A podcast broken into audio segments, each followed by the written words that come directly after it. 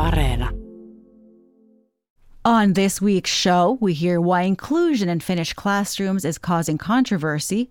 Teachers become overburdened if there are too many kids in the classroom who are needing special support. We also ask what happens when senior political figures attack the mainstream media. I am certain that Finland's position is going to worsen in those rankings even more. And I think that this is a very serious wake up call. And we hear about new attempts to make Finland's national parks litter free. During this COVID restrictions, there was a boom of, of visiting in the national parks, and uh, there was a several several people who were not so keen about the, how to behave and how to act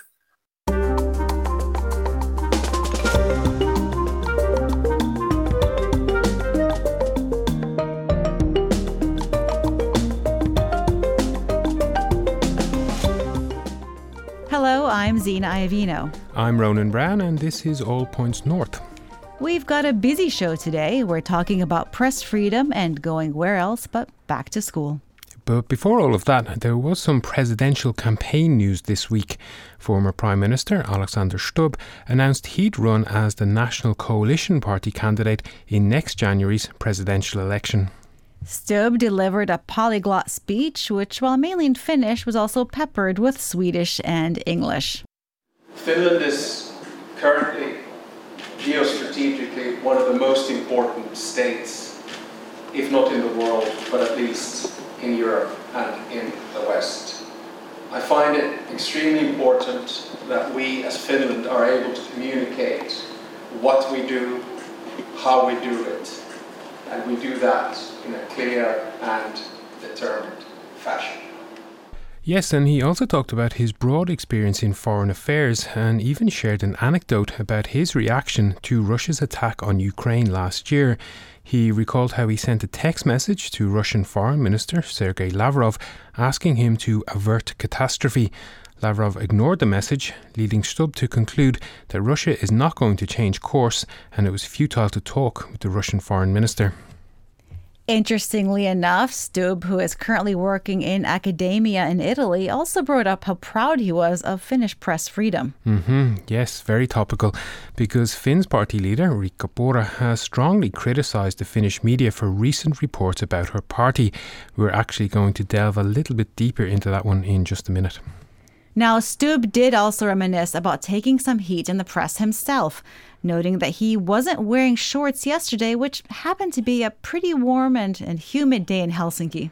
Yeah, I remember about a decade ago now that he turned up for a press conference wearing shorts and flip flops and riding a bike. The Finnish press had something of a field day at the time about his colourful personal style and social media presence, which back then was kind of unusual for a Finnish politician. You know, I'm not sure this interest in politicians' personal lives has changed too much. Just consider Sanna Marin's time in office and, and the public's interest in her personal life. Mm-hmm.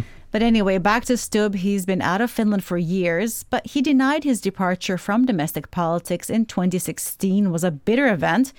He said that he and current party leader Petteri Orpo are still friends and have beers together even though Orpo replaced Stubb as party leader seven years ago. But the presidential race is really heating up.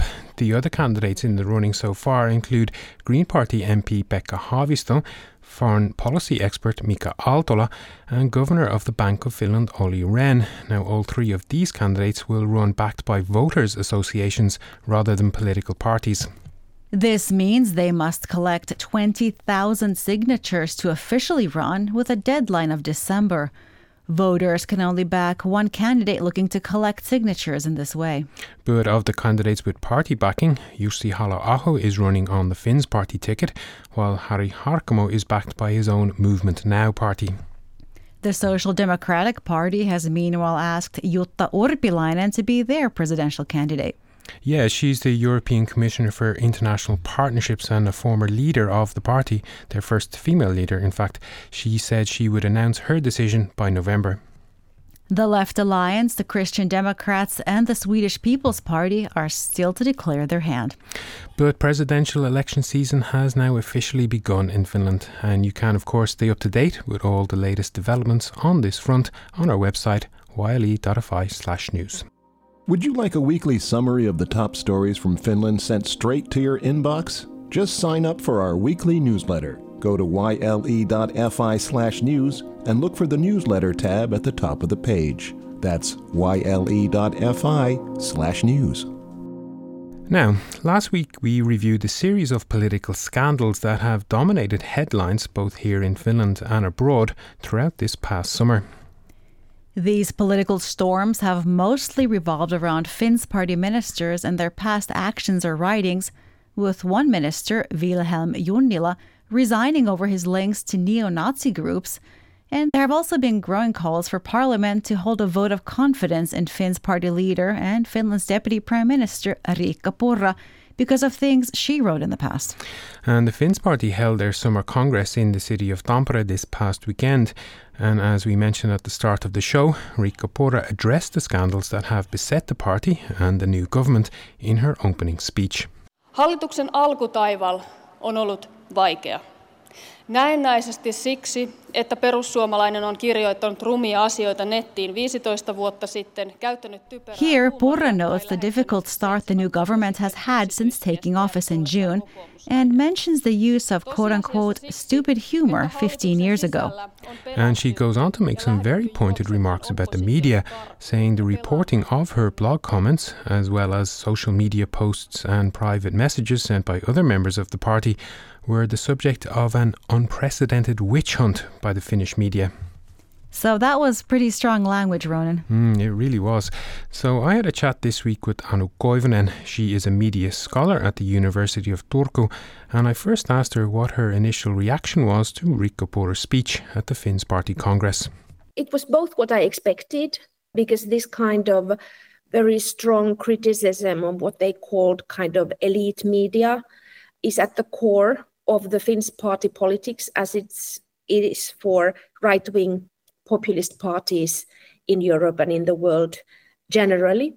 So it was what I expected, but at the same time, I was also a bit astonished at the harsh tone, like not attempting at all to moderate uh, the conflict between media and uh, leading ministers of the Finns party because I it's very difficult to see where this is going to go, how it's going to be dealt with, and um, and whether it's going it, it can be dealt with at all. So there was no kind of moderation or trying to find a way out of this conflict, but rather it was intensification and. Uh, uh, expected some of that, but uh, not perhaps to that extent we experienced. Yeah.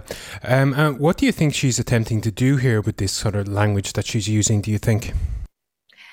Well, I think the Finns party generally, because this um, having media as political opponent has been there for over 10 years.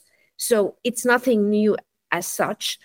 But I so so the Finns party rely on this being one of their kind of key themes to campaign with, like attacking media daily, various articles, various reporters, various headlines, various pieces of news, that it's like being a mundane activity. Now we have it on the very top level of governmental key positions in the in the new government.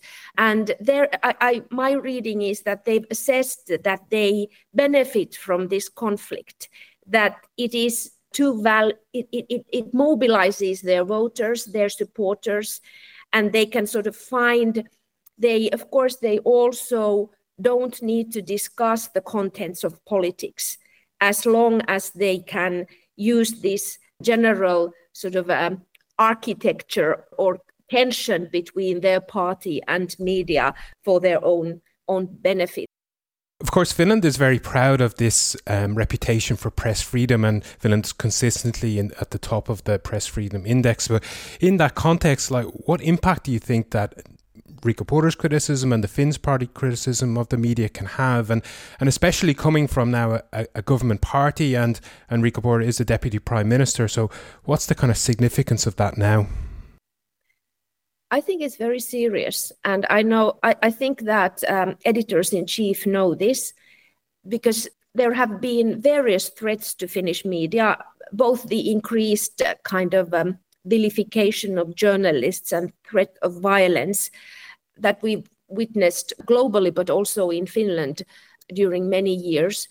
I am certain that Finland's position is going to worsen in those rankings even more. And I think that this is a very serious wake up call to Finnish society. We've, we've been proud of the kinds of uh, trust ratings that uh, Finnish people trust in media much more than in Europe generally. And I have myself repeated that we have a kind of 20 to 25% kind of minority who distrusts media very loudly. And then we have a majority that uh, sort of generally has very high regard of Finnish journalistic media. And I think that these figures have partly blinded us of the extent to which people are, uh, or also Finnish people are, uh, are sort of susceptible to ideas about media having a political agenda. And I, I, I, my, my fear is that these figures can sort of swing or change much more rapidly than we have expected. We've trusted that the institutions are very strong, but now that the attack comes from such high positions and it's it's kind of combination of, of cabinet members not giving interviews, not sort of playing along the rules of political public sphere, whereby politicians do answer questions, do give time to journalists, asking also critical questions. If this is going to intensify, it's a real threat it will be very interesting to see where Finland ranks next time uh, on the on the press freedom index. Um, I just had one more question. Is that that was that like you've already said, it's kind of difficult to see how this might play out in the coming months and, and, and even years. But how do you think? What what do you think might be the consequences, or what what do we need to watch out for here? I think that basically one option is that if Petteri Orpo's government survives these crises and the votes that are going to take place in the parliaments survives those, this will continue. This kind of double standard media trying to both deal with the facade of the key Finns party ministers, dealing with what they do in their governmental role, reporting very almost like I think even more meticulously, sort of giving them space. But at the same time they try to also media will try to cover the the other track the social media track of the finns party. So there will be this double this kind of double communication will pertain the whole political sphere the, if the other option take happens so that the, this government uh, won't survive the votes then i think it's a new situation very difficult to imagine what it's going to be like because then media will be blamed for having contributed to the fall of the government. Of course, media always covers whatever crisis there is, like whatever party is, it is about. But I think we will have a new discussion in that situation. So, dramatic autumn is my guess in any case. And that was Anu Koivunen, a media scholar at the University of Turku. Well, Ronan, we're part of the media establishment that Riikka Purra is criticizing. What do you think about that? Mm, well, I think we do always try to report events as fairly and accurately as possible. But if we do get things wrong, then we correct articles as quickly as possible under the JSN's journalistic guidelines. So, for our listeners who may not be aware, the JSN in English is the Council for Mass Media in Finland. It's a self regulatory body that aims to promote good journalistic practices and defend the freedom of speech. Yle and many other media outlets in Finland have signed up to its guidelines. Yes, but notably not the Finns party's own newspaper, Suomen Uutiset. No, that's true. But before we move on from this section, last week's show on the far right and racism scandals of the summer proved to be a very popular episode, and we heard from a few listeners who wanted to share their own experiences. Oh, what were people telling us? Well, mostly about their own experiences of what they called everyday racism in Finland. One listener recounted a long list of incidents on buses, while waiting in the queue at grocery stores, and even in their workplace. This listener wrote that despite living here for over a decade, they still don't feel at home because of the impact of these incidents. Remember, you can send a message or voice note via WhatsApp on plus 358 44 421 0909. And you can also drop us an email at allpointsnorth at yle.fi.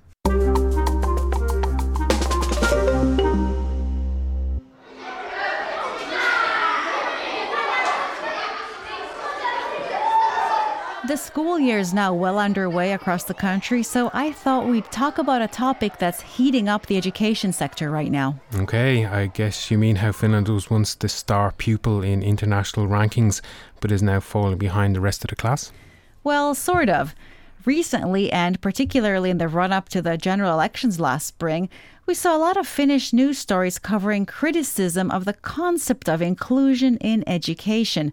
But before we get any deeper into this topic, we should explain what this term actually means. Yeah, we should. So, inclusion in education means that every pupil has the right to access mainstream education, regardless of any challenges they may have, which, to my mind, on paper sounds broadly like a good thing, no?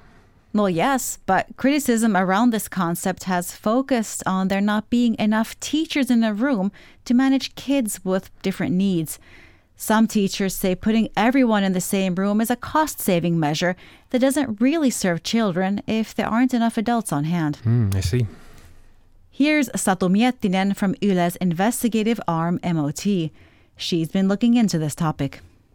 Inclusion means in education that every pupil has the right to access mainstream education, regardless of any learning difficulties, disabilities, or illnesses. But the law does not precisely define what kind of support inclusion brings with it.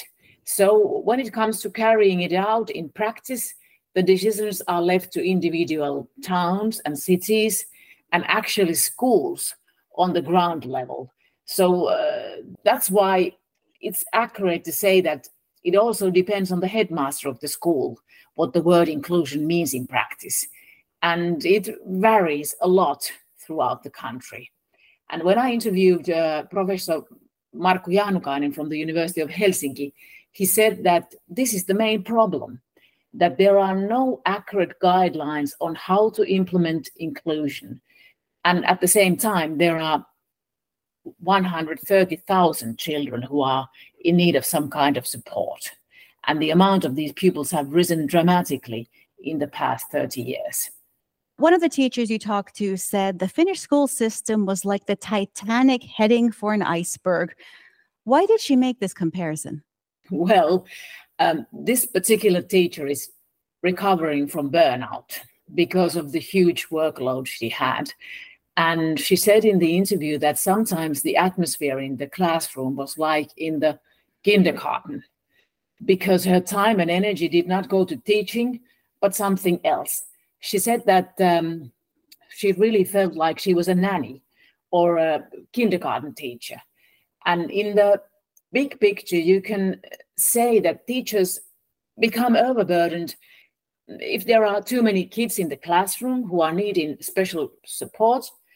And for instance, this teacher, she said that in the class of 20 pupils, nine kids had some special needs, and there was only one teacher. And um, another thing is that there are not enough special needs teachers in the schools. And that is why teachers, um, they can feel abandoned, like they are left alone in the, in the classrooms all by themselves. And the Teachers Union, OAJ, found in their survey that nearly 90% of the teachers said they don't have enough uh, to properly carry out the concept of inclusion or this individualized learning support. So, in reality, the word inclusion can be a dead letter. Now, the issue of inclusion has also been the subject of much political discussion, with an implication that kids learning Finnish as a second language were affecting Finland's overall education level. But that's not quite what MOT found, was it?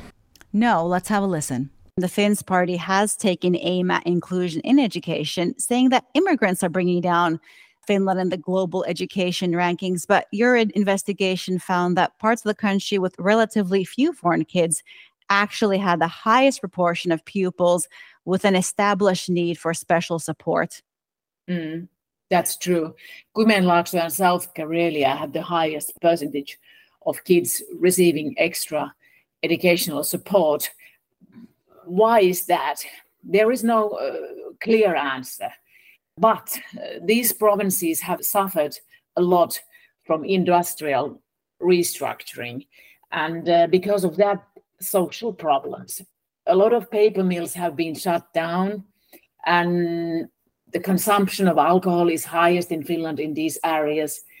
And um, on the other hand, there are not too many children studying Finnish as a second language in either of these provinces. And that was Satu Miettinen of MOT, whose show on this topic is available on Yle Areena in Finnish. You can join the conversation too. We want to hear what's on your mind. Just leave us a voice note or text on WhatsApp. Our number is plus 358 44 421 0909. And it's time for a roundup of the rest of this week's main headlines. So we will start with the news that Russia has displayed Finnish and Western armoured vehicles and weapons it captured in Ukraine. The circumstances under which the equipment fell into Russian hands are still unclear. Staying with Russia, former President Dmitry Medvedev has tweeted in Finnish about Finland and NATO. The post appears to be an attempt to mock Finnish people for their concerns over Russia posing a security threat to Finland. Meanwhile, the Finnish Food Authority says mutated avian flu has been detected on several mink farms across the country. Authorities are keeping a close eye on Finland's mink farms as a potential location for the infection to mutate into one transmissible between humans. Finland's gross domestic product saw an uptick of 0.7% between April and June compared to the first quarter of this year, according to Statistics Finland. And Finland's biggest landlord, the Helsinki City housing company Heka, has announced plans to raise rents by up to 12% from the beginning of next year. Heka apartments are allocated by the city with priority given to homeless people and other applicants with limited means. In carbohydrate news, Finland's macaroni shortage is set to end as Myllyn Paras production resumes.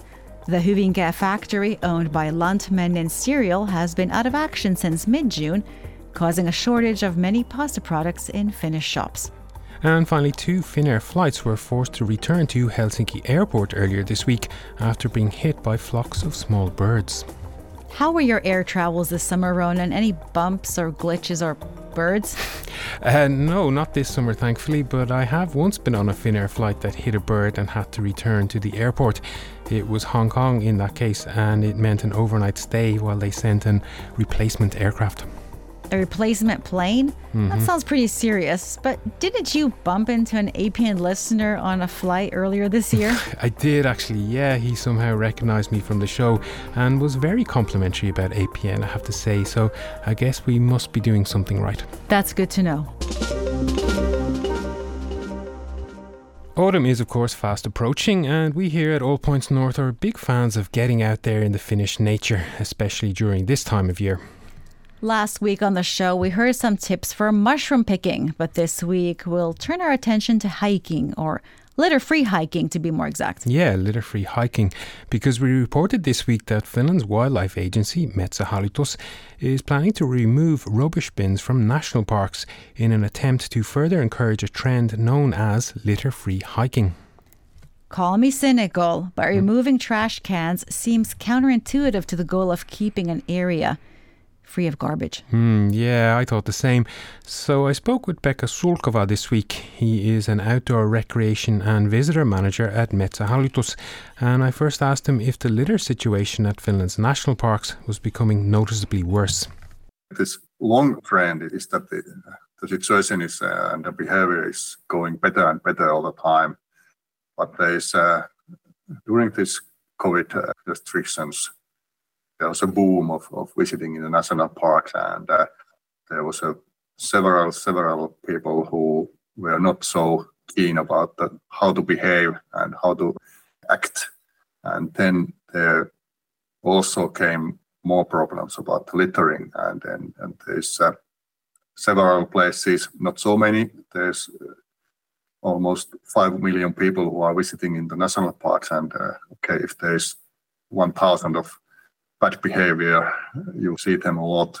So I, I mean that the huge part of the visitors are behaving very well, but of course there's sometimes some problems and, and some places maybe in the, in the, but not widely. There's not so much at all. It's actually very good already, but now now we are even getting better. How are you going to encourage people then to to clean up after themselves or to to make sure that they actually pick up their own litter? Uh, we have had a, long time the information in outdoors web pages, and uh, this year there was also a big campaign in uh, social media, and also we changed all of the information boards and information signs in the fireplaces and other places where the information is exactly the place where you need the information. And we also had a campaign in visitor centers that we are selling reusable plastic bags where to put your litters if you if you are feeling uncomfortable or, afraid of smells or, or liquids or something. And how has the campaign been received, or how has the decision to to remove bins and go for this litter-free hiking? How how have people received it? Well, we are actually, let's say, almost surprised that uh, I've had a long campaign in, years in many places, and uh, it seems that actually people and users, uh, hikers, have taken the litter-free hiking already quite very well. And now with these extra campaigns, it seems that in, all parts of, of the area and management, it's working. Surprise! it's actually really, really well. And uh, all of the people we have interviewed and uh, media have interviewed, they are saying that of course, we are taking our litters away, and, and we have had more questions about is there really still garbage bins? Uh, why, why are you collecting pins? Of course, we are taking them away, and and uh, successful campaign and, and uh, procedure this year. And that was Pekka Sulkova of Finland's wildlife agency Metsähallitus. You know, it will actually be very interesting to see how that initiative pans out because I think in general people seem to keep the national parks litter free, but you just have to have a look at a Helsinki park in the aftermath of Vappu celebrations to see the impact that some careless littering and a lack of bins can have on an area.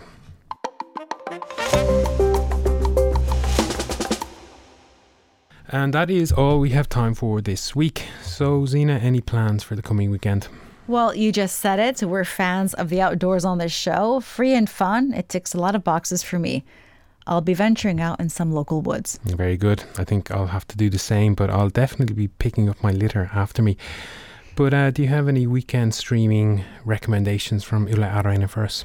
I thought you were tired of my tips, but here's one you might like Nothing Compares, which is a documentary about Irish singer Sinead O'Connor. The film focuses on her rise and fall in the US, particularly after she tore up that picture of the Pope on Saturday Night Live. Okay, that is actually an excellent choice.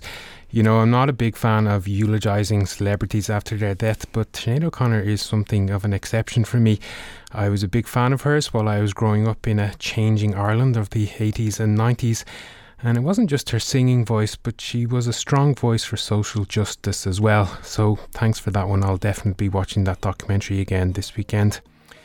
But for now, I'll just say a very big thank you to you, the All Points North audience, for listening to and supporting this show. I'd also like to give a big thanks to our audio engineer, Joonatan Kotila. We will be back next week. Goodbye. Bye.